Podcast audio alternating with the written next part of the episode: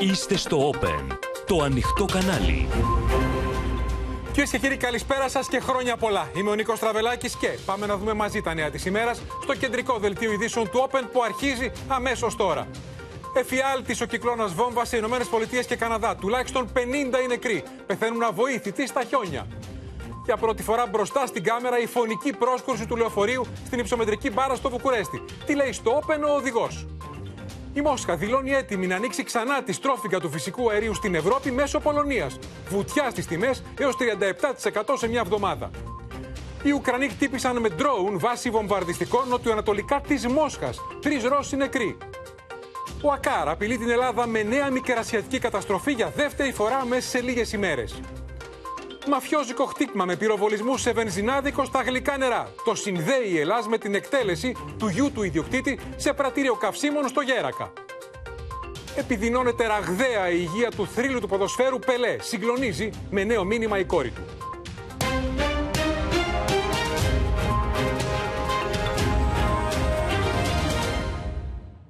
Σε απόλυτο εφιάλτη, κυρίες και κύριοι, εξελίσσεται για εκατοντάδες εκατομμύρια Αμερικανούς και Καναδούς ο κυκλώνας Βόμβα που συνεχίζει να σαρώνει Ηνωμένες Πολιτείες και Καναδά, σκορπώντας το θάνατο και την καταστροφή. Ο αριθμός των θυμάτων αυξάνεται ώρα με την ώρα. Οι νεκροί ξεπερνούν τους 50. Οι περισσότεροι στην πολιτεία της Νέας Υόρκης, όπου άνθρωποι πεθαίνουν αβοήθητοι στους δρόμους και στα αυτοκίνητα σε αισθητή θερμοκρασία έως μείον 60.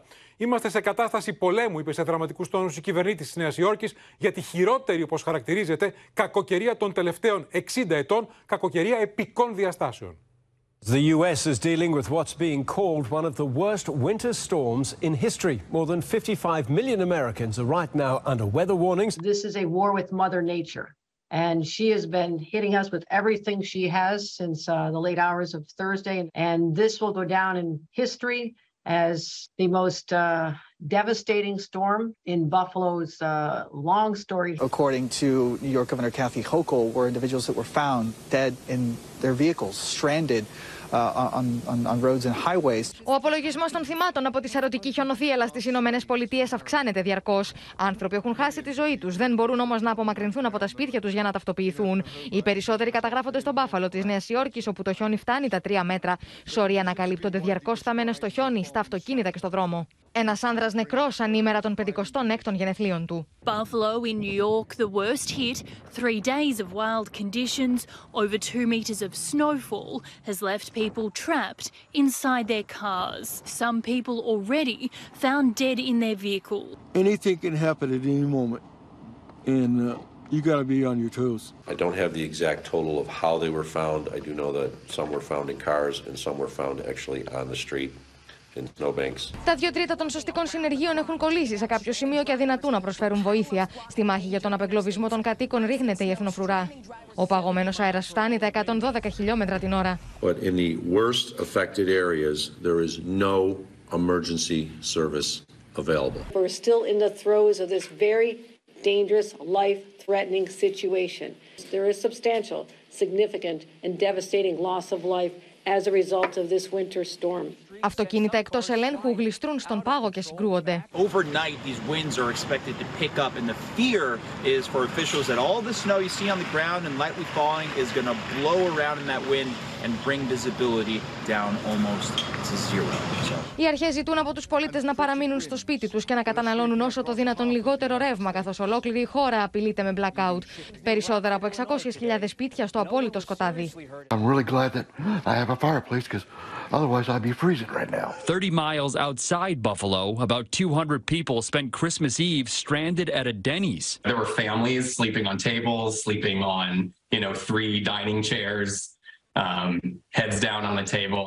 Ο κυκλώνας Βόμβα, όπως τον ονομάζουν, είναι από τα πιο ακραία καιρικά φαινόμενα που έχουν πλήξει τις Ηνωμένες Πολιτείες εδώ και δεκαετίες. Μια καταιγίδα που συνδυάζει χιόνι, παγωμένο αέρα και πολικές θερμοκρασίες. Over this week, more than 80% of the country's population will see at or below freezing temperatures. Ο χιονιά σαρώνει ακόμα και τον Αμερικανικό Νότο, με τη Νότια Καρολίνα, το Τέξας και άλλες πολιτείες να καταγράφουν πολικές θερμοκρασίες. Στον Κεντάκι, περισσότερα από 700 οχήματα βρίσκονται κολλημένα σε κεντρική λεωφόρο. Ο πάγος εμποδίζει να μετακινηθούν. Οι παρακείμενοι δρόμοι έχουν κλείσει. Ισχυροί άνεμοι ξεριζώνουν στέγες όπως σε αυτό το ξενοδοχείο στο Νέο Χάμσαϊρ. And it's a real consequence. So I encourage everyone Everyone, please heed the local warning. Uh, for a better sense of just how cold it's been, even as far south as Texas, check out this car wash. Encrusted with icicles on Christmas Eve, forecasters said the entire state of Texas was below freezing. Εκατομμύρια ταξιδιώτε εγκλωβισμένοι στα αεροδρόμια, καθώ χιλιάδε πτήσει έχουν ακυρωθεί σε ολόκληρη τη χώρα. Ο αριθμός των νεκρών από τον κυκλώνα βόμβα αυξάνεται πλέον ανά 5-10 λεπτά. Πάμε στη Ματίνα Παδέα να μας δώσει όλες τις τελευταίες πληροφορίες. Ματίνα, καλησπέρα, χρόνια πολλά. Χρόνια πολλά, Νίκο. Επιμένει λοιπόν ο φωνικός χιονιάς στι Ηνωμένες Πολιτείες, όπου ώρα με την ώρα ανεβαίνει ο αριθμός ε, των θυμάτων.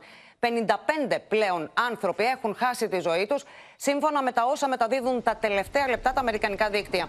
Στη Δυτική Νέα Υόρκη, μόνο στην Κομιτεία Ήρης, στο Μπάφαλο, τουλάχιστον 25 άνθρωποι έχουν χάσει τη ζωή τους, όπως δήλωσε ο τοπικός υπεύθυνος ε, της Κομιτείας.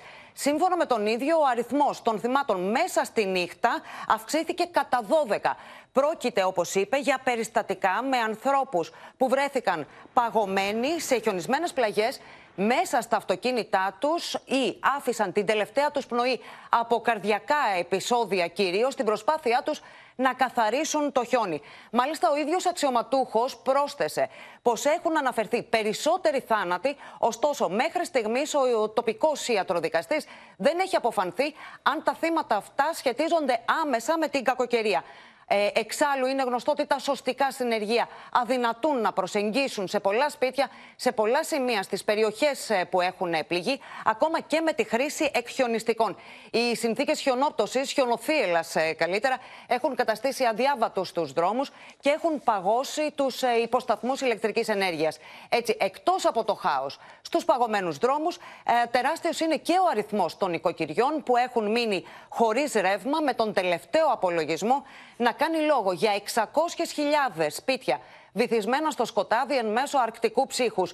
Άλλα 140.000 είναι τα σπίτια που έχουν μείνει χωρίς ηλεκτρικό ρεύμα στον Καναδά, κυρίως στο Οντάριο και το Κεμπέκ. Χωρίς ρεύμα σημαίνει και χωρίς θέρμανση σε πολλές περιπτώσεις, με μείον 30, μείον 40, αισθητή μείον 60. Καταλαβαίνουμε τι σημαίνει αυτό. Να σε ευχαριστήσουμε με την Απαδέα. Μένουμε στο θέμα νωρίτερα, κυρίες και κύριοι. Μίλησαν στο Open και στο Μίλτο Σακελάρη Έλληνες που ζουν στη Νέα Υόρκη, που ζουν στην περιοχή και βιώνουν τον εφιάλτη οι άνθρωποι που ζουν εδώ ε, και είναι γεννημένοι υγιεινείς πολίτες μιλούν ότι τέτοιο πολικό ψύχος έχουν να το ε, δουν πάρα μα πάρα μα πάρα πολλά χρόνια. Απλά αυτό που συμβαίνει φέτος είναι κάτι το οποίο δεν έχει ξαναγίνει. Υπάρχουν περιοχές που έχουν σημειώσει ρεκόρ χαμηλές θερμοκρασίας. Πολικό ψύχος, χιονιάς και παγετός. Δύο Έλληνες που ζουν και εργάζονται στις ΗΠΑ περιγράφουν στο Open τις ακραίες καιρικέ συνθήκες των τελευταίων ημερών. Στο Μπάφαλο, να πούμε ότι έχει αποκλειστεί η περιοχή τις τελευταίες τρεις ημέρες λόγω της χιονόπτωσης και λόγω της κακοκαιρίας. Είναι σε έκτακτη ανάγκη και υπάρχουν πάρα πολλοί νεκροί. Ο κόσμος ε, έχει αποκλειστεί και δεν μπορεί να βγει στους δρόμους καθόλου. Υπάρχουν περιοχές έξω από τη Νέα Υόρκη ε, που ε, έχουν εγκλωβιστεί πάρα πολλοί ε, συμπολίτες μας. Η κατάσταση σε πολλές περιοχές είναι δραματική, ενώ οι περισσότεροι έχουν κλειστεί στα σπίτια τους. Μπορείς να ξεγελαστείς, εντάξει, δεν είναι τόσο κρύο. Μέχρι που βγάζεις το χέρι σου έξω, να βγάλεις μια φωτογραφία, να, να, να, να πάρεις κάτι από την τσέπη και σε ένα λεπτό το, το χέρι σου έχει παγώσει, δεν μπορείς να κουνήσει τα δάχτυλα. Δηλαδή, μιλάμε τώρα ε, καταστάσεις πρωτόγνωρες, ειδικά για εμάς. Πολλοί προμηθεύτηκαν τα είδη πρώτης ανάγκης πριν από την κακοκαιρία. Το καλό είναι ότι μας ενημερώσαν ότι αυτή η, η κακοκαιρία, η μεγάλη χιονόπτωση θα, θα, θα ερχόταν και πολλοί κόσμος ε, έτρεξε, έσπευσε στα σούπερ μάρκετ, προμηθεύτηκε και ήδη έχει ε, αρκετές μέρες στο σπίτι του. Το διήμερο των Χριστουγέννων ε, στη Νέα Υόρκη επικρατεί πολικό ψύχο. Μιλάμε για θερμοκρασίες που αγγίζουν το μείον 22. Ε, Έξω, αν βγεις στον δρόμο, παρόλο που οι μέρες είναι γιορτινές και περιμένεις να δεις κόσμο να κυκλοφορεί, δεν βλέπεις να κυκλοφορεί καθόλου ψυχή. Οι αρχές καλούν τους πολίτες να αποφεύγουν τις μετακινήσεις όσο διαρκεί η έντονη κακοκαιρία και οι εξαιρετικά χαμηλές θερμοκρασίες. Και είναι μαζί μας και απόψε ο μετεωρολόγος του Open, ο Κλέαρχος Μαρουσάκης. Καλησπέρα, Κλέαρχε. Χρόνια πολλά, για Νίκο. να μας δώσει χρόνια πολλά, να μας δώσει τι θερμοκρασίε αυτή την ώρα στις ΗΠΑ, αλλά και την απόλυτη αντίθεση με την Ευρώπη, που είναι Ακριβώς. πάνω από τους 20 και φαίνεται ότι μετά τα ανοιξιάτικα α, Χριστούγεννα θα ζήσει η Ευρώπη την πιο ζεστή πρωτοχρονιά όλων των εποχών. Και η χώρα μας. Έτσι είναι τα πράγματα, Νίκο. Πραγματικά πρωτόγνωρες συνθήκες που βιώνουν οι κάτοικοι της Πάμε κεντρική να και δούμε βόρειας θερμοκρασίες. Αμερικής. Πάμε λοιπόν να δούμε και στον χάρτη μας πώς κινείται αυτή η παγωθίελα, αυτό το κύμα ψύχους. Βλέπετε με το βαθύ μπλε χρώμα και καθώς θα εστιάσουμε προς την κεντρική και βόρεια Αμερική, αρχίζει σιγά σιγά λοιπόν και μετατοπίζεται προς τα ανατολικά, βόρειο-ανατολικά τμήματα. Αυτό το ισχυρό ψύχος θα κρατήσει μέχρι και την Τετάρτη περίπου και στη συνέχεια, όπως βλέπουμε και στον χάρτη μας. Νωρίτερα ήταν μείον 50 και αισθητή μείον 60. Μείον 60. Τώρα- Τώρα... πάμε σιγά σιγά στους μείον 30, μείον Ναι. 35 βαθμούς. Πάλι σε εφιαλτικές Βεβαίως, βεβαίως. Εφιαλτικέ θερμοκρασιακές τιμές. Και βλέπετε ότι σιγά σιγά αρχίζει και απομακρύνεται προς τα βόρεια-βορειοανατολικά τμήματα για να υποχωρήσει από τα μέσα της εβδομάδας και πάλι βέβαια αφήνοντας πίσω, της αυτό, αφήνοντας πίσω, ε, πίσω του αυτό το πολικό ψύχο. Βέβαια. Πάμε στην Ευρώπη τώρα. Τώρα να περάσουμε στην ε, άλλη όχθη του Ατλαντικού ωκεανού. Παρατηρήστε ότι προς την Ευρώπη επικρατεί εντελώς διαφορετική κατάσταση. Πιο θερμά τα χρώματα, ιδιαίτερα προς τα κεντρικά και νότια τμήματα. Φτάνουμε Από τους μείον 45 στους 25, Στους 70 βαθμοί διαφορά τις Βεβαίως. τελευταίες ώρες. Ε, προς την νότια Ιταλία, προς τη Σικελία, βλέπετε έχουμε τις πιο υψηλές θερμοκρασίες. Εκεί εντοπίζεται ο κύριος όγκος της θερμής αέριας μάζας, η οποία εξαπλώνεται και προς τη χώρα μας. Και αύριο θα δούμε τον υδράργο να ξεπερνά ακόμη και τους 20 βαθμούς. Σήμερα είχαμε 20 στη χώρα μας. Για να δούμε. Πάμε λοιπόν να δούμε σήμερα πού έφτασε τις πιο υψηλές ε, τιμές ο υδράργυρος. Θα παρατηρήσουμε κυρίως προς τα δυτικά τμήματα, δηλαδή προς την περιοχή του πύργου Ηλίας, προς την Καλαμάτα, προς την Κεφαλονιά, την Κέρκυρα. Είχαμε 18 με 20 βαθμούς και προς τη Βιωτία, προς τη Θήβα είχαμε 19 βαθμούς.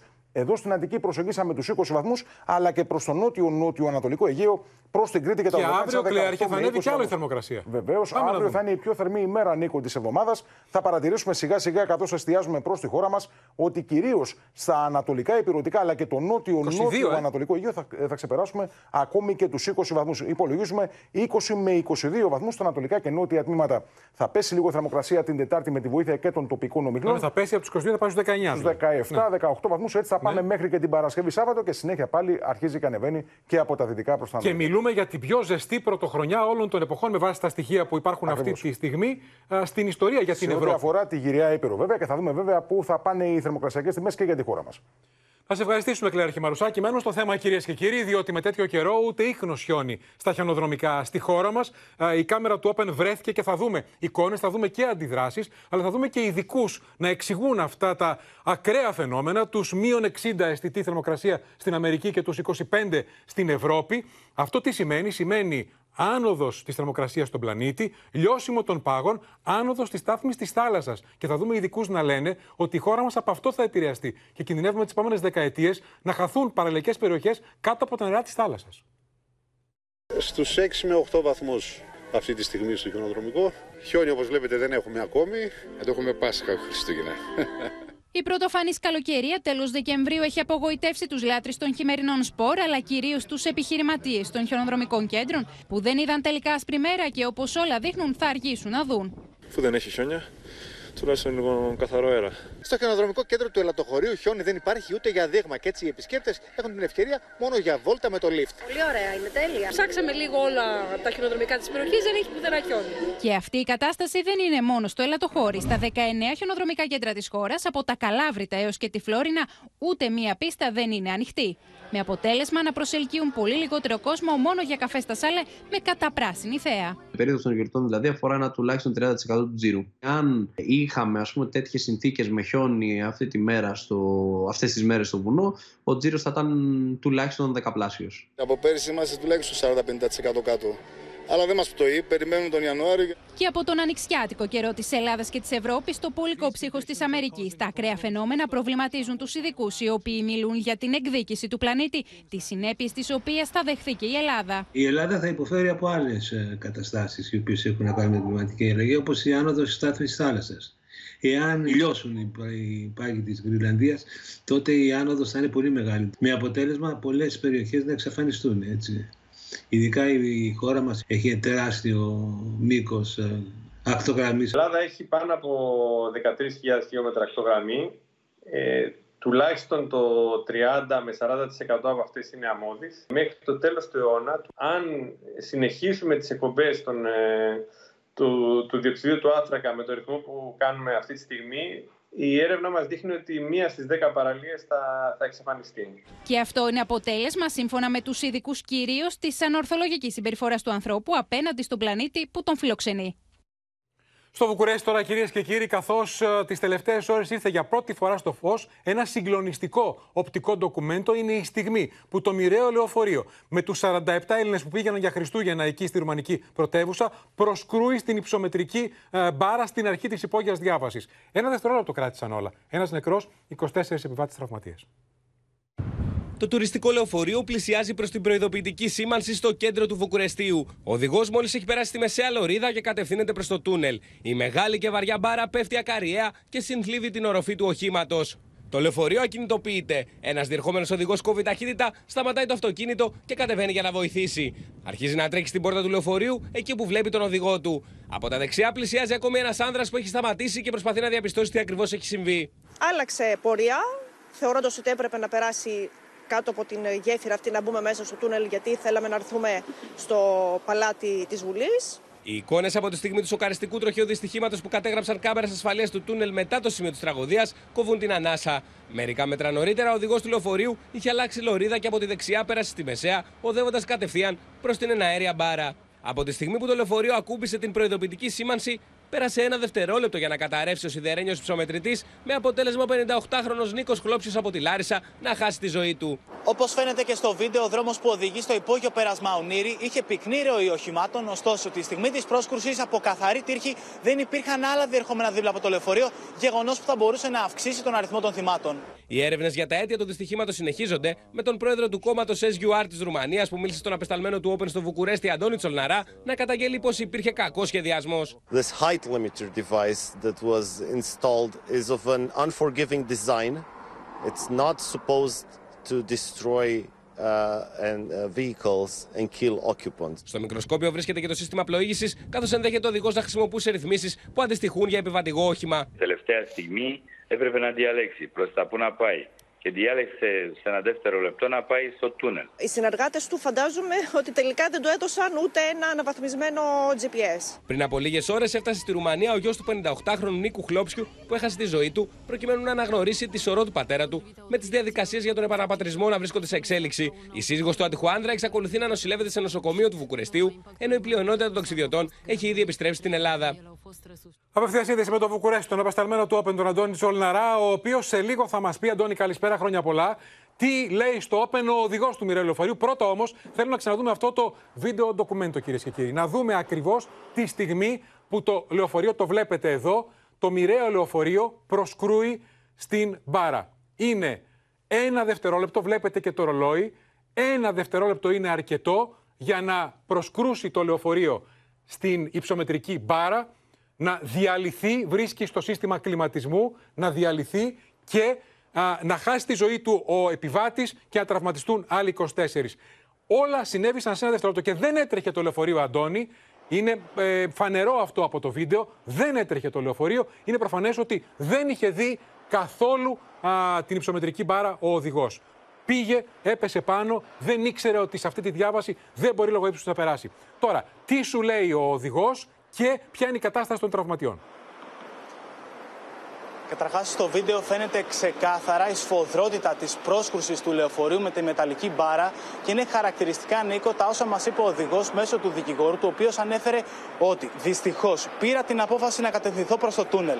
Δεν υπήρχε σήμανση ότι απαγορευόταν. Ήταν η κακιά η ώρα. Μετά την πρόσκρουση δεν πιστέψαμε ότι θα βγει κανείς ζωντανός. Άκουσα παντού φωνές και κλάματα. Ήμουν σοκαρισμένος και δεν μπορούσα να αντιδράσω. Δυστυχώς ήμουν εγώ στο τιμόνι, θα μπορούσε να είναι κάποιος άλλος. Αν δεν ήταν τόσο βαριά η μεταλλική μπάρα, δεν θα παθαίναμε τίποτα. Θα ήμασταν όλοι ζωντανοί και θα περπατούσαμε στο Βουκουρέστι. Είμαι έτοιμος να παρουσιαστώ στη δικαιοσύνη όποτε με φωνάξουν. Δεν μπορώ κάτι άλλο να κάνω.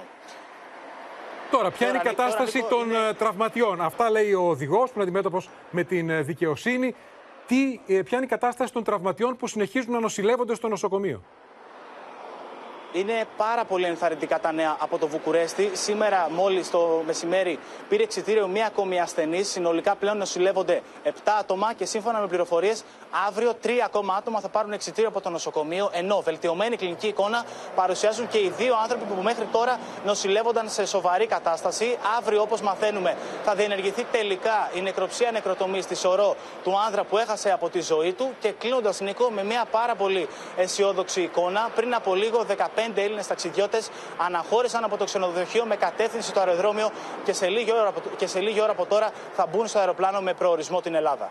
Α ευχαριστήσουμε, Αντώνη Τζολαρά, για την ε, ζωντανή ενημέρωση από το Βουκουρέστι. Πάμε τώρα, κυρίες και κύριοι, σε μια σημαντική εξέλιξη στα πολεμικά μέτωπα της Ουκρανίας, καθώς οι Ουκρανοί χτύπησαν με ντρόουν, βομβάρδισαν ρωσική στρατιωτική βάση στην καρδιά της Ρωσίας. Θα δείτε στο χάρτη, είναι νοτιοανατολικά της Μόσχας, στο Σαράτοφ. Οι Ρώσοι κατέριψαν τον ντρόουν, από τα συντρίμια ωστόσο σκοτώθηκαν τρεις Ρώσοι στρατιώτες στη βάση. Ο Πούτιν διαμηνύει στους Αμερικανούς ότι αν στείλουν πάτερ στην Ουκρανία θα τους καταστρέψει. Και το Κίεβο λέει ότι περιμένουμε ότι η επόμενη κίνηση των Ρώσων θα είναι εδώ στην Ουκρανική πρωτεύουσα. Εκρήξεις και συναγερμός στο στρατιωτικό αεροδρόμιο Έγγελς στην περιφέρεια Σαράτοφ της Ρωσίας. Τρία μέλη του στρατιωτικού προσωπικού τραυματίζονται θανάσιμα. Στις 26 Δεκεμβρίου, περίπου στη 1 και 35 ώρα Μόσχας, η αεράμινα των ρωσικών δυνάμεων κατέριψε ένα ουκρανικό μη επανδρομένο αεροσκάφο σε χαμηλό ύψος, ενώ πλησίαζε το στρατιωτικό αεροδρόμιο Έγγελ στην περιοχή Σαράτοφ. Η Ρωσία μιλά για προσπάθεια των Ουκρανικών δυνάμεων να χτυπήσουν για δεύτερη φορά μέσα σε λίγες ημέρες τη συγκεκριμένη ρωσική βάση που απέχει 470 χιλιόμετρα σε ευθεία γραμμή από τα σύνορα Ουκρανία-Ρωσία και 700 χιλιόμετρα από τη Μόσχα. Αυτές είναι οι συνέπειες αυτού που κάνει η Ρωσία στο έδαφος μας. Αν οι Ρώσοι νόμιζαν ότι ο πόλεμος δεν θα τους επηρέαζε τα μετόπιστεν, τότε έκαναν λάθος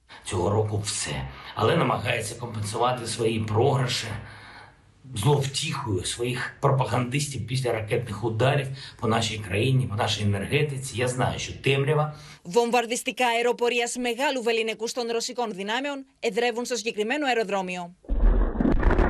Ο εξοπλισμός της αεροπορίας δεν υπέστη ζημιές. Την ίδια ώρα, νέες πυρηνικές απειλές εξαπέλυσε ο πρώην πρόεδρος της Ρωσίας Μεντβέντεφ, στον οποίο ο Βλαντίμιρ Πούτιν έδωσε και νέα ιδιότητα, συμπεριλαμβάνοντάς τον στη Στρατιωτική Βιομηχανική Επιτροπή. Δήλωσε ότι το δόγμα της Μόσχας για τη χρήση του πυρηνικού οπλοστασίου της, σε περίπτωση που απειληθεί η εδαφική ακαιρεότητα της Ρωσίας, είναι ο μόνος λόγος που αποτρέπει τη Δύση από το να κηρύξει τον πόλεμο εναντίον της. Ενώ η Ουκρανία καλεί τα κράτη-μέλη του ΟΗΕ να αποκλείσουν τη Ρωσία από τον οργανισμό. Τα σενάρια ότι η κατάσταση της υγείας του Πούτιν λόγω καρκίνου χειροτερεύει φουντώνουν, με το ρώσο πολιτικό αναλυτή Βαλερή Σολόβεϊ και δυτικά μέσα να μεταδίδουν πως λαμβάνει δυτικά φάρμακα για να κρατηθεί στη ζωή, αλλά πιθανόν το τέλος του να πλησιάζει. Το επικρατέστερο σχέδιο του Ρώσου Πρόεδρου, μάλιστα για τη διαδοχή του, σύμφωνα με αναλυτές, είναι πως θα παραδώσει την εξουσία στον ελάχιστα γνωστό Ρώσο Υπουργό Γεωργίας Δημήτρη Πατρούσεφ, 45 ετών, γιο του έμπιστου και πανίσχυρου βοηθού του σε θέματα ασφαλείας Νικολάη Πατρούσεφ, 71 ετών, ενός σκληρά αντιδυτικού πρώην επικεφαλής της FSB. Μια ακόμα σημαντική εξέλιξη θα μας ενημερώσει η Δεμαντία Λιόλιο. Δεμαντία, καλησπέρα, χρόνια πολλά. Και Νίκο, να πούμε ότι πριν από λίγο είχε επικοινωνία ο Ουκρανός πρόεδρος ο Βολοντίμιρ Ζελένσκι με τον πρωθυπουργό της Ινδίας, τον Αρέντα Μόντι, και του έθεσε για ακόμη μια φορά, φέρνει στο προσκήνιο ο Ουκρανός πρόεδρος τις ειρηνευτικές συνομιλίες. Όπως είπε, καλεί την Ινδία να υποστηρίξει την Ουκρανία στην φόρμουλα της ειρήνης που παρουσιάζει ο Ζελένσκι. Να πούμε σε αυτό το σημείο ότι η Ινδία προεδρεύει στους G20. Την ευχα... Τον ευχαρίστησε μάλιστα και για την ανθρωπιστική βοήθεια και για τη στήριξη που παρέχει η Ινδία σε όλη τη διάρκεια του πολέμου. Όμως, να πούμε ότι ουσιαστικά η φόρμουλα της ειρήνης, αυτό το σχέδιο που παρουσιάζει ο Ζελένσκι στους G20, ε, προβλέπει την ε, αποχώρηση των ρωσικών στρατευμάτων από τα εδάφη της Ουκρανίας και φυσικά την ασφάλεια στα πυρηνικά, την επισητιστική και την ενεργειακή ασφάλεια. Και ενώ συμβαίνουν όλα αυτά, φαίνεται ότι δεν συγκλίνουν οι απόψεις Ρωσίας και Ουκρανίας στο πώς θα τελειώσει αυτός ο πόλεμος. Συνεχίζει η Ουκρανία να επιμένει ότι ο πρωταρχικός στόχος της Μόσχας παραμένει το Κίεβο και περιμένει μαζικές πυραυλικές επιθέσεις, κυρίως σε καύσα καύσιμα σε χώρους συλλογής καυσίμων, όπως και στις ενεργειακές υποδομές. Αδαμαντία Λιαλού, σε ευχαριστούμε και τις τελευταίες ώρες, κυρίες και κύριοι, έχει προκαλέσει αίσθηση η ανακοίνωση του Ρώσου Αντιπροέδρου ότι η Μόσχα είναι έτοιμη να ξανανοίξει τη στρόφιγγα του φυσικού αερίου στην Ευρώπη μέσω Πολωνίας. Θα δούμε στο ρεπορτάζ του Στέφανου Σίσκου τι μπορεί να σημαίνει αυτό. Το βέβαιο πάντως είναι ότι από τότε που αποφάσισαν το πλαφόν οι Ευρωπαίοι, με πολύ μεγάλη καθυστέρηση, βοηθούντος και του καιρού και της επάρκειας των δεξαμενών αερίου, έχουν πέσει οι τιμές του φυσικού αερίου 37%. Βήμα πίσω ή καινογράμμα. Σε μια κίνηση με πολλές ερμηνείες, η Μόσχα ανακοίνωσε πως είναι έτοιμη να στείλει ξανά φυσικό αέριο στην Ευρώπη μέσω του αγωγού Γιαμάλ. Η ευρωπαϊκή αγορά παραμένει στην επικαιρότητα, καθώς οι ελλείψεις σε φυσικό αέριο συνεχίζονται και έχουμε την ευκαιρία να ξαναρχίσουμε τις παραδόσεις. Η λειτουργία του αγωγού Γιαμάλ σταμάτησε για πολιτικούς λόγους και παραμένει αχρησιμοποιητός. Οι ροές μέσω του συγκεκριμένου αγωγού σταμάτησαν τον περασμένο Μάιο, όταν η Πολωνία αρνήθηκε να πληρώσει σε ρούβλια. Από τον Γιαμάλ Europe που ξεκινά από τη Ρωσία, διασχίζει τη Λευκορωσία και την Πολωνία και φτάνει στη Γερμανία, περνούσε προπολεμικά περίπου το 1 έκτο των ρωσικών εξαγωγών αερίου προς την Ευρώπη. Μέχρι στιγμής Βαρσοβία, Βερολίνο και Βρυξέλλες δεν έχουν πάρει θέση για το ζήτημα. Οι τιμές του φυσικού αερίου πέφτουν κατά 38% από τις 16 Δεκεμβρίου, ενώ αντίθετα το πετρέλαιο βρίσκεται σε ανωδική τροχιά. Το ασανσέρ στις τιμές αλλάζει διαρκώς τα δεδομένα για το κόστος θέρμανσης για τα νοικοκυριά. Ανεβοκατεβαίνει. Αυτό έχουμε υπόψη μας. Μία ανεβαίνει, μία κατεβαίνει. Αυτή την περίοδο, ένα νοικοκυριό σε σπίτι 100 τετραγωνικών μέτρων στην Αθήνα χρειάζεται 169 ευρώ το μήνα για να ζεσταθεί με πετρέλαιο και 190 ευρώ με φυσικό αέριο. Παραμένει ακόμα το πετρέλαιο, σήμερα που μιλάμε, φτηνότερο από το φυσικό αέριο. Η εικόνα αυτή όμως ανατρέπεται σε 6 ημέρε, καθώς από τη νέα χρονιά η κρατική επιδότηση μειώνεται από τα 25 στα 15 λεπτά στο πετρέλαιο θέρμανσης, ενώ αυξάνεται από τα 15 στα 20 λεπτά στο αέριο. Ένα τόνο πετρέλαιο ακριβό από πέρσι. Συγκριτικά με πέρσι είναι πολύ πιο ακριβότερο. Έτσι, από 1η Ιανουαρίου το μηνιαίο κόστος θέρμανσης με πετρέλαιο ανεβαίνει στα 189 ευρώ, ενώ με φυσικό αέριο πέφτει στα 178 ευρώ. Έχω φυσικό αέριο, εγώ δεν έχω πετρέλαιο, αλλά και αυτό το ανάβουμε κατά ανάγκη. Λόγω που έχω μικρό παιδί. Αλλιώς δεν θα το ανάβω και αυτό. Αμετάβλητο παραμένει το κόστος θέρμανσης με ρεύμα για την πλειοψηφία των καταναλωτών, καθώς οι φουσκωμένες επιδοτήσεις διατηρούν τα τιμολόγια στα ίδια επίπεδα με το Δεκέμβριο. Στέφανος Σίσκο, εδώ. Στέφανε, καλησπέρα. Χρόνια πολλά. Έχουν τρελαθεί οι καταναλωτές. Τη μια εβδομάδα συμφέρει αέριο, την άλλη συμφέρει πετρέλαιο για τη θέρμανση. Τι θα πληρώσουμε; Ακριβώς και να το δούμε με το διάγραμμα που έχουμε ετοιμάσει για το φυσικό αέριο. Γιατί είναι αυτό που ανεβοκατεβαίνει συνήθως. Το πετρέλαιο έχει διακυμάνσεις, Ναι. αλλά είναι μικρότερες. Πάμε στο φυσικό αέριο που βλέπουμε 26 ευρώ τη μεγαβατόρα. Μιλάμε για προενεργειακής κρίση. Είναι η πρώτη τιμή που βλέπουμε στο διάγραμμά μας. 26. Μέχρι και τον Αύγουστο του 2021. 26. Δύο λεπτά την κιλοβατόρα δηλαδή, όταν πληρώναμε φτηνά το αέριο τόσο οι Έλληνες όσο και οι υπόλοιποι Ευρωπαίοι. Περασμένα μεγαλεία με τα Ναι, σημερινά δεδομένα. Ξεκινά η ενεργειακή κρίση. Γίνεται η ρωσική εισβολή τέσσερις φορές επάνω, στα 91 ευρώ η μεγαβατόρα. Ο μέσος όρος μέχρι και τον Αύγουστο, μέχρι και τον περασμένο Αύγουστο. Ο μέσος όρος της επιδότησης όλο αυτό το διάστημα ήταν 20 ευρώ η μεγαβατόρα. Ήταν χαμηλά σε σχέση με το τι προηγήθηκε όλο εκείνο το διάστημα. Σεπτέμβριος, 260 ευρώ η μεγαβατόρα. Είχε προηγηθεί το, το ράλι στο χρηματιστήριο τον Αύγουστο, έφτασε στα 260 ευρώ και δεν έχουμε και καθόλου επιδότηση το Σεπτέμβριο. Και συνεχίζεται μετά. Χρειάστηκαν για να πέσουν στα 130 ευρώ η μεγαβατόρα, να πέσει σε κάποια προσιτά επίπεδα, 90 ευρώ ε, επιδότηση μεγαβατόρα. Είναι η ψηλότερη επιδότηση που έχει δοθεί μέχρι στιγμής τον Οκτώβριο. Μετά χρειάστηκε η μικρότερη επιδότηση. Τον Νοέμβριο βλέπουμε ότι παρέμεινε στα 130 με πολύ μικρότερη επιδότηση στα 25 ευρώ τη μεγαβατόρα. Το Δεκέμβριο έπεσε στα 15 ευρώ ε, η επιδότηση τη μεγαβατόρα και έπεσε το αέριο στα 122 ευρώ τη μεγαβατόρα. Και πλέον ε, χρειάζονται, ανέβηκε πάλι η επιδότηση στα 20 ευρώ. Ασανσέρ. Ασανσέρ. Ναι, ναι. Ανέβηκε η επιδότηση και πέφτει στα 114 ευρώ η μεγαβατόρα, περίπου 11 λεπτά Πάντως, την κιλοβατόρα. Αυτή τη πληρώνει στιγμή είναι καταναλωτής. ακριβότερο το αέριο από το πετρέλαιο. Αν θα δούμε, θα αλλάξουν τα δεδομένα των. Με τα δεδομένα του Δεκεμβρίου. Ναι, ναι, με τα δεδομένα του Δεκεμβρίου. Αυτή τη στιγμή. Αυτή τη στιγμή λέω. Γιατί για το Γενάρη, όπως είδαμε στο βίντεο. Έτσι. Το Φεύγουν πιθανότερο και τα είναι- 10 λεπτά από την ε, αντλία. Ακριβώς. Με Και το- λιγοστεύει η επιδότηση. Και το στο- πιθανότερο είναι στο να της έχουμε θέρμανσης. φθηνότερο το αέριο. Έτσι. Να σε ευχαριστήσουμε, Στέφανο Στέφανος Σίσκο. Πάμε στα τουρκικά, κυρίες και κύριοι. Δεν πρόλαβα να σας πω χθες Χριστουγεννιάτικη ανάπαυλα των τουρκικών προκλήσεων στο Αιγαίο. Και μόλις τελείωσε το δελτίο του Open, βγήκε το δελτίο για οπλισμένα τουρκικά μαχητικά που έκαναν πάλι παραβιάσεις. Σήμερα τη σκητάλη πήρε συνείδηση ύποπτο. Χουλουσία Καρ ξανά προκαλεί για δεύτερη φορά σε 48 ώρες και απειλεί τη χώρα μας με νέα μικρασιατική καταστροφή. Μαθήματα ιστορίας επιχειρεί να κάνει ξανά ο Χουλουσιακάρ με νουθεσίε προς την Ελλάδα, αλλά και εκτοξεύοντας νέες απειλές, επικαλούμενο στη μικρασιατική καταστροφή. güvenlikleri dağlara karlar yağmadan ve 1922'de yaşadıklarını unutmadan tarihten ders almalarıdır.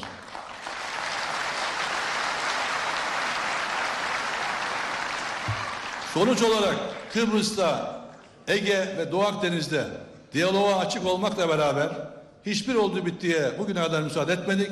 Bundan sonra asla etmeyeceğiz. Ω μέρο τη στρατηγική Ερντογάν ενώπιση των εκλογών τη γείτονα, θεωρούν οι ειδικοί την αυξανόμενη ρητορική ένταση τη Άγκυρα.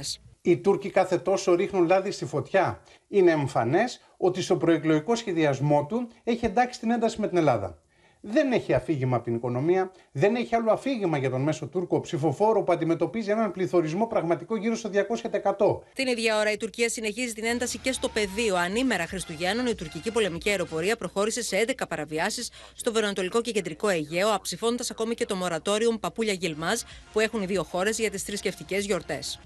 Kahraman ordumuz nerede olursa olsun, tehlike nereden gelirse gelsin, ülkemizin ve asil milletimizin güvenliğini sağlama azim ve kararlılığındadır. Θα είναι όμως ένα καλωστημένο σχέδιο ενός ευρυδικού πολέμου από πλευράς της Τουρκίας, ίσως να επιδιώξει και μία προβοκάτσια ή αν θέλετε μία κίνηση που θα αγγίζει τα όρια του εδεθνούς δικαίου, προκειμένου να κάνουμε εμείς την πρώτη κίνηση και να πάμε σε ένα τραπέζι σε μια ανεφόρον διαπραγμάτευση. Το χαρτί του ακραίου εθνικισμού αναμένεται να παίξει ο Ερντογάν καθ' όλη τη διάρκεια της προεκλογικής του εκστρατείας και ειδικά όσο η Τουρκία πλησιάζει στις κάλπες. Η τελευταία σημαντική εξέλιξη. Κρίση στις σχέσεις Γαλλία-Τουρκία. Μαρία Ζαχαράκη από την Κωνσταντινούπολη, καλησπέρα. Χρόνια πολλά μετά τη δολοφονία των τριών Κούρδων από τον ρατσιστή στο Παρίσι. Ακριβώς, ε, χρόνια πολλά και πάλι. Νίκο, ε, υπάρχουν μεγάλες αναταραχές όπως γνωρίζουμε, έχουν ξεσπάσει στην Γαλλική πρωτεύουσα.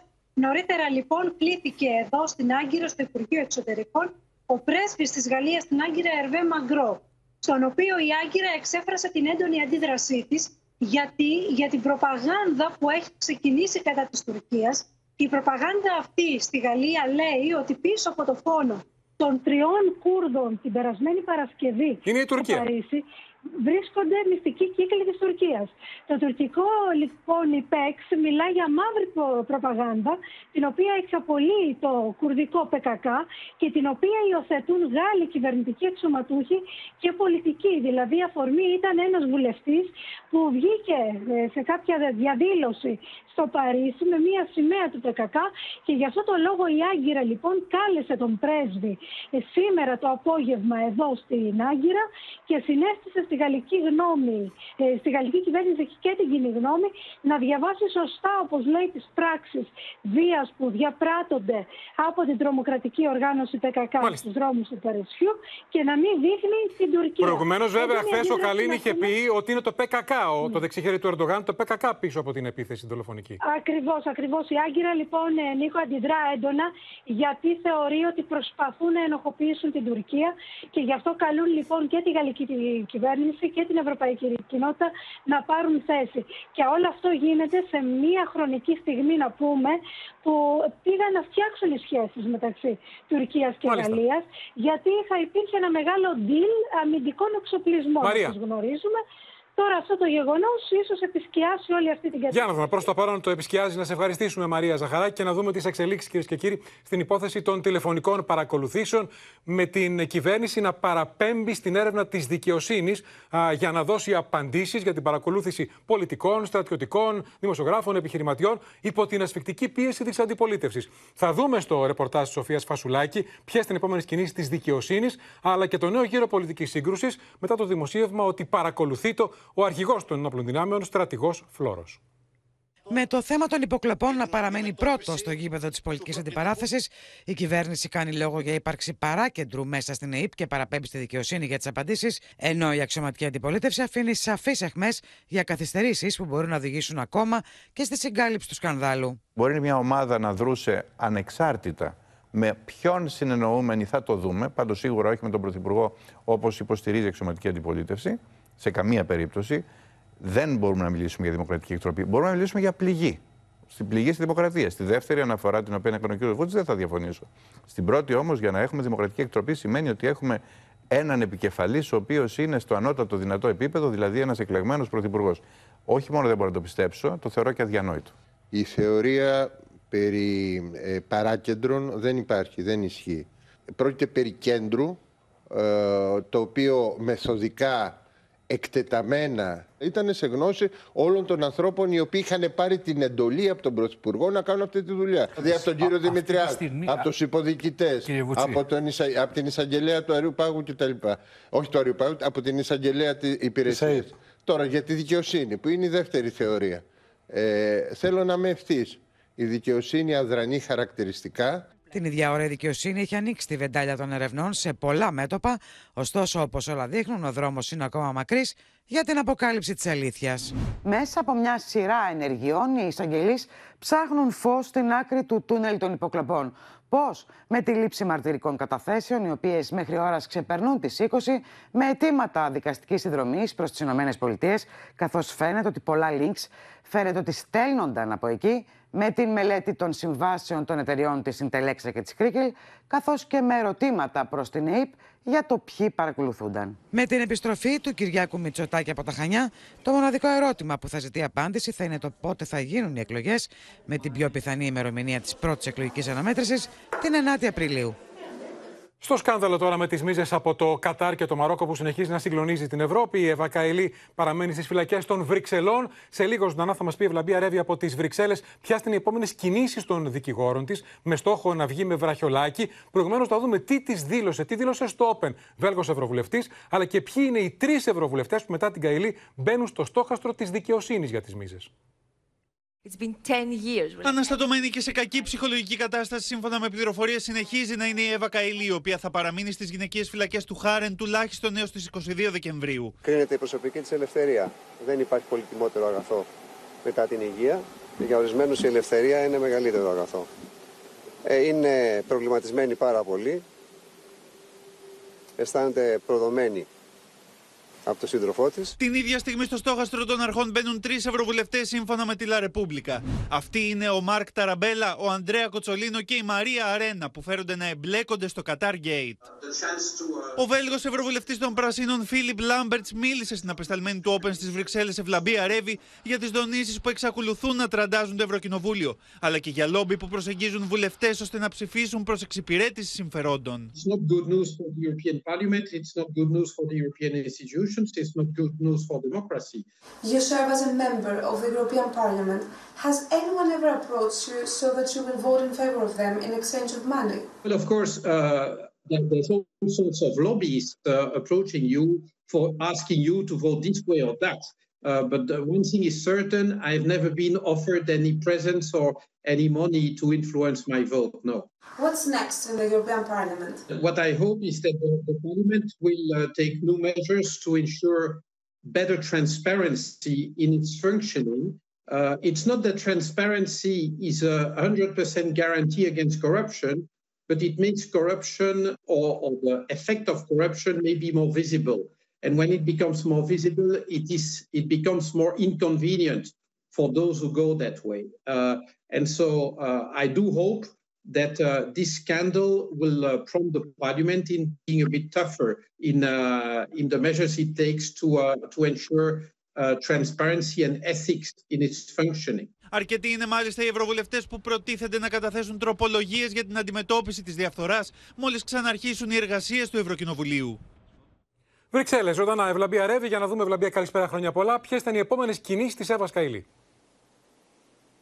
Νίκο, κυρίες και κύριοι, φαίνεται ότι θα έχουμε εξελίξεις νωρίτερα για την ε, προφυλάκηση της κυρίας Καηλία, την αποφυλάκησή της. Γιατί 22 Ιανουαρίου πέφτει η μέρα Κυριακή. Με βάση τώρα νομικούς κύκλους από το περιβάλλον της Ελληνίδας Ευρωβουλευτού, αυτό που μας είπαν είναι ότι η επόμενη της ακρόαση ενώπιον του Δικαστικού Συμβουλίου δεν θα γίνει ε, μετά τις 22 Ιανουαρίου. Γιατί πέρα από το γεγονός ότι πέφτει η μέρα Κυριακή, σύμφωνα με το βελγικό δίκαιο και όσα μας μετέφεραν, εάν δεν έχει γίνει η ακρόαση, τότε η κυρία Καηλή θα πρέπει να αφαιθεί ελεύθερη. Τι περιμένουμε τώρα; Περιμένουμε εντός των προσεχών ημερών να σταλεί η κλήτευση στους δικηγόρους της κυρίας Καηλή και η ίδια η Ελληνίδα Ευρωβουλευτής θα λάβει την ε, κλήτευση, θα της αποδοθεί η κλήτευση στη φυλακή, αναφορικά με την ακριβή ημέρα που θα πρέπει να εμφανιστεί στο δικαστικό συμβούλιο. Οι δικηγόροι της τώρα πρέπει να σου πω ότι θα λάβουν γνώση του φακέλου της κυρίας Καηλή ε, και αν έχουν προσθεθεί σε αυτόν και νέα στοιχεία, μόλις 48 ώρες πριν από την επόμενη της ακρόαση. Σε κάθε περίπτωση, αυτό που μας λένε είναι ότι αν κριθεί ότι η Εύα Καηλή θα παραμείνει κρατούμενη, τότε θα επανεξετάσουν ποιες θα είναι οι κινήσεις τους, εάν δηλαδή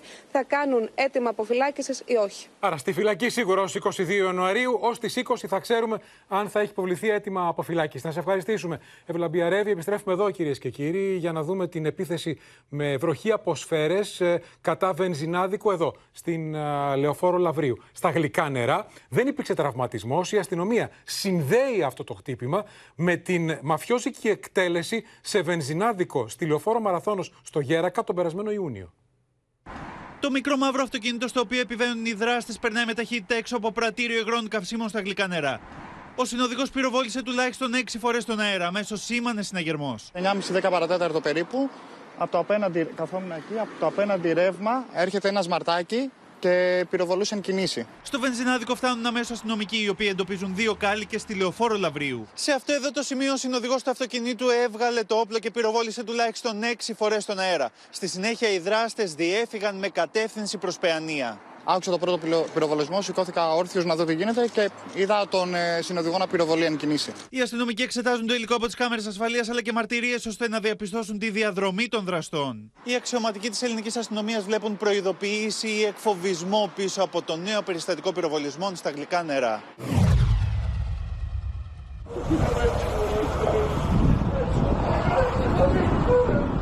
Λίγους μήνες πριν, ο γιος του ιδιοκτήτη της αλυσίδας πρατηρίων, ανάμεσα σε αυτά και το πρατήριο στο οποίο έπεσαν οι πυροβολισμοί το πρωί της Δευτέρας, έπεσε θύμα άγριας δολοφονικής επίθεσης στο Γέρακα. Τότε ένα λευκό βαν στο οποίο επέβαιναν τέσσερα άτομα φαινόταν να φτάνει στο πρατήριο υγρών καυσίμων με της λεωφόρου Μαραθώνος στο Γέρακα. Εκεί εντόπισαν τον 38χρονο άνδρα και τον εκτέλεσαν. Στο σημείο βρέθηκαν περισσότεροι από 20 κάλικες. Ακούσαμε ασταμάτητους σαν πυροβολισμούς, κρότη ήταν συνεχόμενοι και βγήκαμε όλοι να δούμε τι γίνεται. Ο πατέρας του 38χρονου υποστήριξε ότι ο γιος του δολοφονήθηκε επειδή δεν ενέδωσε στις απειλές να πληρώνει προστασία στη νύχτα και στους μπράβους. Τραγωδία στον Όλυμπο, κυρίες και κύριοι. Νεκρός ορειβάτης 41 ετών, γνωστός από την Αθήνα. Άρης Κουτσιούκης θα μας ενημερώσει. Άρη, καλησπέρα, χρόνια πολλά. Και σύμφωνα με πληροφορίες, Νίκο έμπειρος ορειβάτης με πολλά ταξίδια σε βουνά τόσο της Ελλάδας όσο και του εξωτερικού, κάτω από άγνωστες συνθήκες. Από τη μια στιγμή στην άλλη, βρέθηκε σε μια χαράδρα 500 μέτρων από τα 2.700 μέτρα υψόμετρο στο Λούκι του Μύτικα. Αυτό βλέπουμε εμείς είναι εικόνες από την επιχείρηση. Ήταν πάρα πολύ δύσκολη για να τον ανασύρουν από μια χαράδρα σε βάθος εκατοντάδων μέτρων. Άρη. Δύσκολη, πολύωρη, χρειάστηκε το Super Puma της πολεμικής αεροπορίας αλλά και επίγειες δυνάμεις της πυροσβεστικής υπηρεσίας έμπειρων πυροσβεστών από το Λιτόχωρο, από την 2η ΕΜΑΚ Θεσσαλονίκης και την 8η ΕΜΑΚ Λάρισας για να φτάσουν στο σημείο και να καταφέρουν τελικά με το ελικόπτερο να τον ανασύρουν. Δυστυχώς διαπιστώθηκε στο νοσοκομείο της Κατερίνης ο θάνατός του. Η νεκροψία τώρα αναμένεται να δείξει αν επήλθε από την πτώση ή συνέβη κάτι άλλο. Μάλιστα. Να σε ευχαριστήσουμε, Άρη Κουτσιού. Και ακόμα ένας θορυβάτη χάθηκε δυστυχώς στον Όλυμπο. Τώρα, κυρίες και κύριοι, παγκόσμια συγκίνηση προκαλούν τα νέα που έρχονται από το νοσοκομείο για την κατάσταση της υγείας του Πελέ, του θρύλου του παγκόσμιου του βραζιλιάνικου ποδοσφαίρου. Η υγεία του επιδεινώνεται ραγδαία, λένε οι γιατροί. Τις τελευταίες ώρες παλεύει με τον καρκίνο χρόνια. Έχει παρουσιάσει και καρδιακή και νεφρική ανεπάρκεια. Συγκλονίζει το μήνυμα της κόρης του. Με μεγάλη αγωνία η παγκόσμια κοινή γνώμη παρακολουθεί την πορεία της υγείας του θρύλου του παγκοσμίου ποδοσφαίρου Πελέ.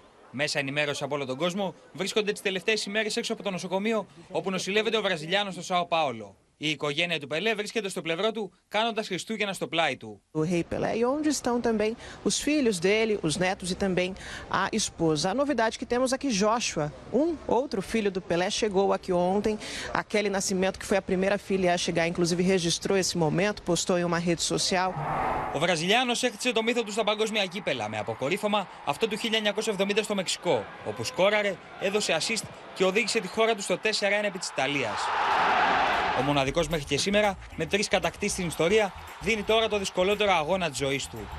Ο Πελέ, η υγεία του οποίου έχει επιδεινωθεί τις τελευταίες ημέρες εξαιτίας καρδιακής και νεφρικής ανεπάρκειας, φαίνεται πως δεν ανταποκρίνεται στις θεραπείες και σύμφωνα με τους οικείους του έχει αρχίσει να αποχαιρετά συγγενείς και φίλους. que o câncer está avançando. A equipe médica também destaca ali que está prestando atenção, está dando cuidados especiais, principalmente para as disfunções renais e também cardíaca. Então... Η Σάντος, η ομάδα στην οποία μεγαλούργησε, τιμά τον Μπελέ, προσθέτοντα την κορώνα του Βασιλιά πάνω στο σήμα της. Όλα αυτά την ώρα που στη Βραζιλία φαίνεται πως ετοιμάζονται να αποχαιρετήσουν τον Βασιλιά του ποδοσφαίρου. Με το γήπεδο της Σάντος να προετοιμάζεται για λαϊκό προσκύνημα. Ενώ στη δημοσιότητα δόθηκε βίντεο με την κατασκευή ενός χρυσού φερέτρου με σκαλιστές εικόνες με τη μορφή του Βραζιλιάνου θρύλου. Η τελευταία επίσημη ενημέρωση από το νοσοκομείο ήρθε την προηγούμενη Τετάρτη, ενώ έκτοτε πολλά είναι τα σενάρια που έχουν κυκλοφορήσει, με την ελπίδα ο θρύλο του Βραζιλιάνου ποδοσφαίρου να βγει νικητή σε μία ακόμα μεγάλη μάχη. Ο λόγο τώρα, κυρίες και κύριοι, για την 7χρονη Αμέλεια. Το κορίτσι που βλέπετε, που μας είχε συγκλονίσει όλους στην αρχή του πολέμου, στην αρχή της ρωσικής εισβολής, όταν ενώ οι Ρώσοι βομβάρδιζαν το Κίεβο, εκείνη στα καταφύγια τραγουδούσε το αγαπημένο του τραγούδι από το Frozen και έδινε κουράγιο σε όλους, μικρούς και μεγάλους. Θα το θυμάστε ίσως. Μήνες μετά, η Αμέλεια έφτασε να τραγουδάει το ίδιο τραγούδι στο Wembley, στην αρένα του Wembley. Και εκεί που το τραγουδούσε, της έκαναν μια καταπληκτική ε, έκπληξη εμφανίστηκαν μπροστά της οι πρωταγωνιστές της παράστασης που ανεβαίνει αυτή την περίοδο στο West End του Λονδίνου. Δείτε το.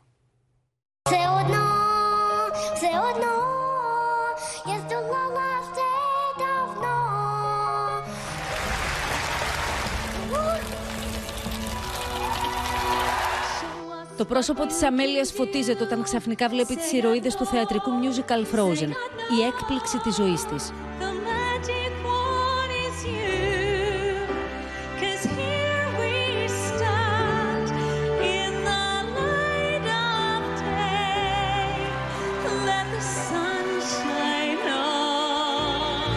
Αμέλεια είχε συγκλονίσει όλο τον κόσμο όταν στις 7 Μαρτίου, ενώ οι Ρώσοι βομβάρδιζαν το Κίεβο, είχε βρει τη δύναμη να τραγουδά το αγαπημένο της τραγούδι μέσα στα καταφύγια, δίνοντας κουράγιο σε μικρούς και μεγάλους.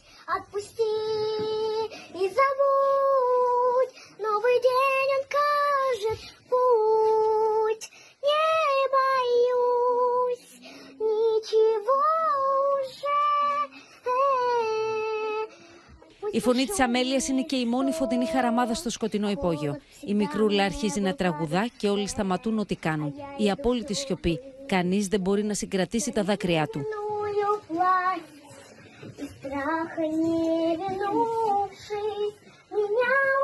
Λίγες ημέρες μετά η μικρή Αμέλεια διαφεύγει με την οικογένειά της στην Πολωνία. Εκεί αποθώθηκε πάλι όταν στη σκηνή μπροστά σε χιλιάδες θεατές πια ψέλνει τον εθνικό ύμνο της Ουκρανίας.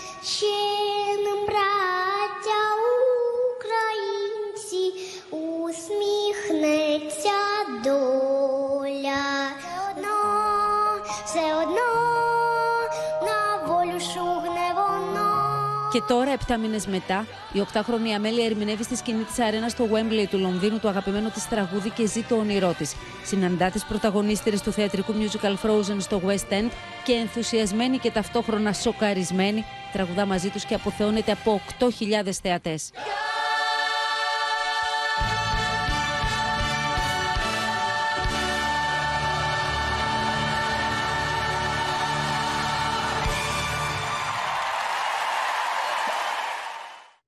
Απλά καταπληκτικό. Θα μπορούσε η Αμέλεια στα 7 της να είναι το σύμβολο του θάρρους για όλο τον Ουκρανικό λαό απέναντι σε αυτό τον εφιάλτη που ζει μήνες τώρα. Πάμε ξανά στη Ματίνα Παπαδέα. Φωνική χιονοστιβάδα στην Αυστρία και έχουμε και εικόνες, Ματίνα. Ναι, Νίκο, ύστερα από μια ολονύχτια επιχείρηση, αίσιο τέλος είχε η περιπέτεια των δύο σκιέρ που αγνοούνταν. Ακριβώς, να δούμε και τα πλάνα των δύο σκιέρ λοιπόν που αγνοούνταν από χθες στη Δυτική Αυστρία, στην περιοχή του Φόραλμπεργκ, σε υψόμετρο 2.700 μέτρων. Το μεσημέρι, οι Αυστριακές Αρχές ανακοίνωσαν ότι βρήκαν ζωντανούς τους δύο αγνοούμενους, τα ίχνη των οποίων είχαν χαθεί ανήμερα των ε, Χριστουγέννων, όταν μια μεγάλη χιονοστιβάδα καταπλάκωσε α, δεκαμελή ομάδα σκιέρ. Αρχικά, χθες το βράδυ, είχαν εντοπιστεί οι πρώτοι οκτώ σκιέρ και σήμερα μπόρεσαν να διασωθούν και οι τελευταίοι δύο αγνοούμενοι. Μαθήνα Παδέα, να σε ευχαριστήσουμε. Επιστρέφουμε εδώ, κυρίες και κύριοι, στο μέτωπο του τουρισμού. Είμαστε στο τέλος του χρόνου και η Αθήνα βουλιάζει από τουρίστες. Είναι ο επίλογος μιας χρονιάς ρεκόρ για τον ελληνικό τουρισμό. Αγαπημένος χειμερινός προορισμός έχει γίνει φέτος η Αθήνα, με τους τουρίστες από όλο τον κόσμο να χαίρονται τις ασυνήθιστα ηλιόλουστες γιορτές. 15 degrees. Over there it's zero degrees. It's a lot warmer than it is in Oregon. Uh, it's not too hot though. I'm really enjoying it. Στο χάρτη των χειμερινών προορισμών μπαίνει δυναμικά η Αθήνα, με τους τουρίστες να την προτιμούν όχι μόνο για τον καλό καιρό, αλλά για την ιστορία και τα μοναδικά μνημεία της. Yes, and for the mythology, for we are going to Naflia today to the beaches and then we want to go to the mountain. Οι επισκέπτες δεν θα μπορούσαν βέβαια να μην δηλώσουν γοητευμένοι και από την ελληνική κουζίνα. Special tzatziki, uh, meat and uh, Greek uh, wine, very very good. Η τουριστική σεζόν έχει επιμηκυνθεί, με τις επιδόσεις Σεπτεμβρίου, Οκτωβρίου και Νοεμβρίου να επιστρέφουν σε εποχές προ-πανδημίας. Μάλιστα, τον Οκτώβριο τα έσοδα ξεπέρασαν το 1,5 δις ευρώ, σημειώνοντας αύξηση 3,3% σε σχέση με το 2019.